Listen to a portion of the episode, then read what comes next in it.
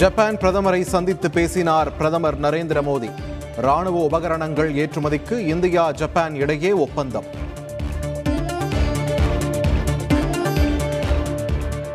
கச்சா சோயா எண்ணெய் சூரியகாந்தி எண்ணெய் மீதான இறக்குமதி வரி ரத்து மத்திய அரசு அறிவிப்பு.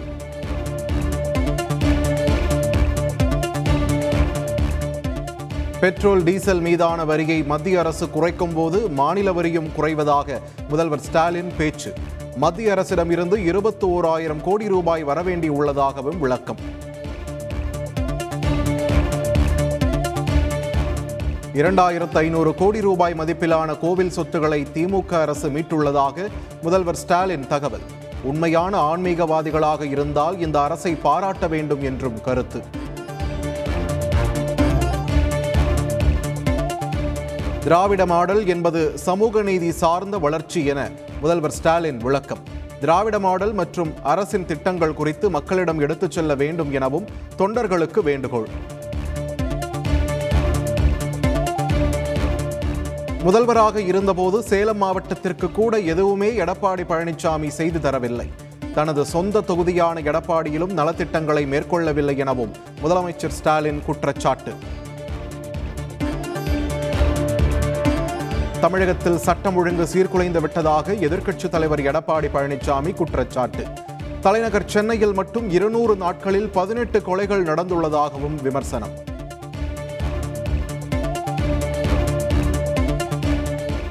தமிழகத்தில் சட்டம் ஒழுங்கு சிறப்பாக உள்ளது. டிஜிபி சைலேந்திரபாபு பேட்டி.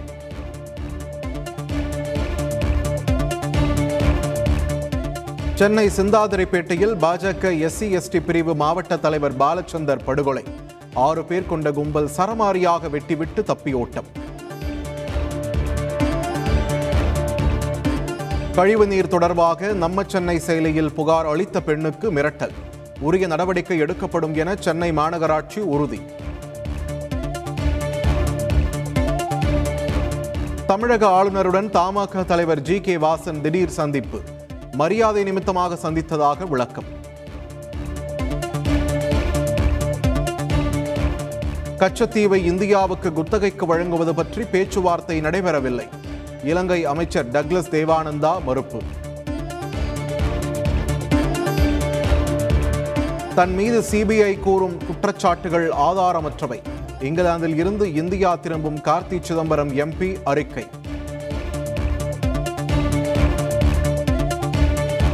நகர்மன்ற பெண் உறுப்பினர் கடத்தப்பட்டதாக போலீசில் புகார். அதிமுக முன்னாள் எம்எல்ஏ உள்ளிட்ட பத்து பேர் மீது வழக்கு. அதிக வட்டி தருவதாக பணம் வசூலித்த புகாரில் தனியார் நிறுவன அதிகாரிகளிடம் மூன்றரை கோடி ரூபாய் பணம் மற்றும் தங்கம் பறிமுதல். வங்கிக் கணக்குகள் முடக்கம் இரண்டு பேர் கைது.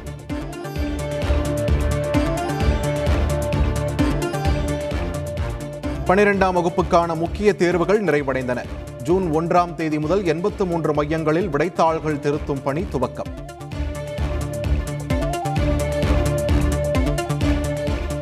நீலகிரி மாவட்டத்தில் வாழும் படுகரின மக்களை பழங்குடியின பட்டியலில் சேர்க்க வாய்ப்பில்லை. வனத்துறை அமைச்சர் ராமச்சந்திரன் விளக்கம். குழந்தை இல்லாததால் மருமகளை கம்பியால் அடித்துக் கொன்ற மாமியார். திருவாரூர் மாவட்டம் திருத்துறைப்பூண்டி அருகே அதிர்ச்சி சம்பவம்.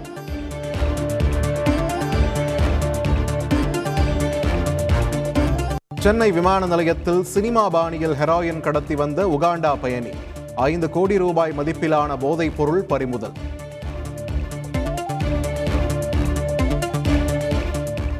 ராஜீவ்காந்தி கொலை வழக்கில் தண்டனை பெற்ற முருகன் வெளிநாட்டினரிடம் வீடியோ கால் பேசிய வழக்கில் விடுதலை.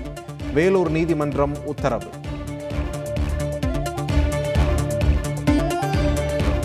திருவண்ணாமலை மாவட்டம் கீழ்வில்லிவனம் பகுதியில் பத்து நாட்களாக தொடர் மின்வெட்டு.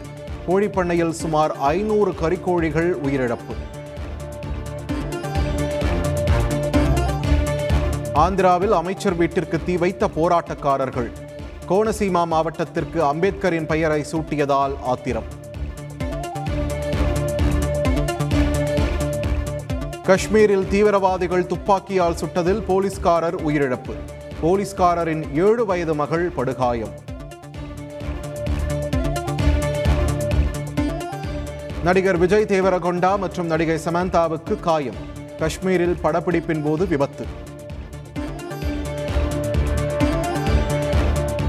நாடாளுமன்ற தேர்தலுக்கான காங்கிரஸ் கட்சியின் தேர்தல் வியூக நிபுணர் சுனில் கனு குலு பிரசாந்த் கிஷோருக்கு பதிலாக நியமனம். திருப்பதியில் இருபத்தி நான்கு மணி நேரம் வரை காத்திருந்து தரிசனம் செய்யும் பக்தர்கள்.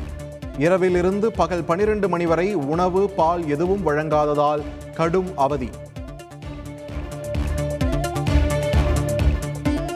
ஞானவாபி மசூதி விவகாரத்தில் மே இருபத்தாறாம் தேதி விசாரணை. ஏழு நாட்களுக்கு ஆட்சேபனைகளை தாக்கல் செய்யுமாறு வாரணாசி மாவட்ட நீதிமன்றம் உத்தரவு.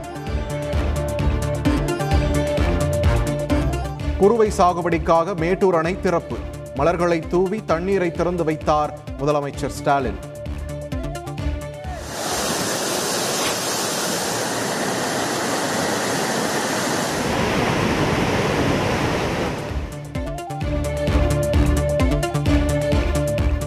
மேட்டூர் அணை திறக்கப்பட்டதைத் தொடர்ந்து குறுவை சாகுபடியில் விவசாயிகள் தீவிரம்.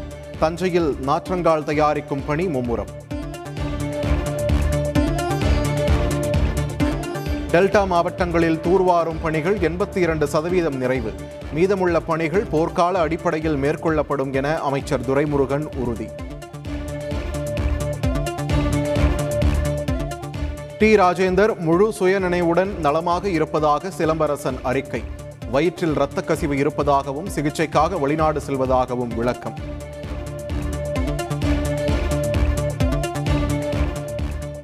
இலங்கையில் அரசு மற்றும் தனியார் பேருந்து கட்டணம் இருபது சதவீதம் வரை அதிகரிப்பு. குறைந்தபட்ச பேருந்து கட்டணம் முப்பத்தி இரண்டு ரூபாயாக உயர்கிறது.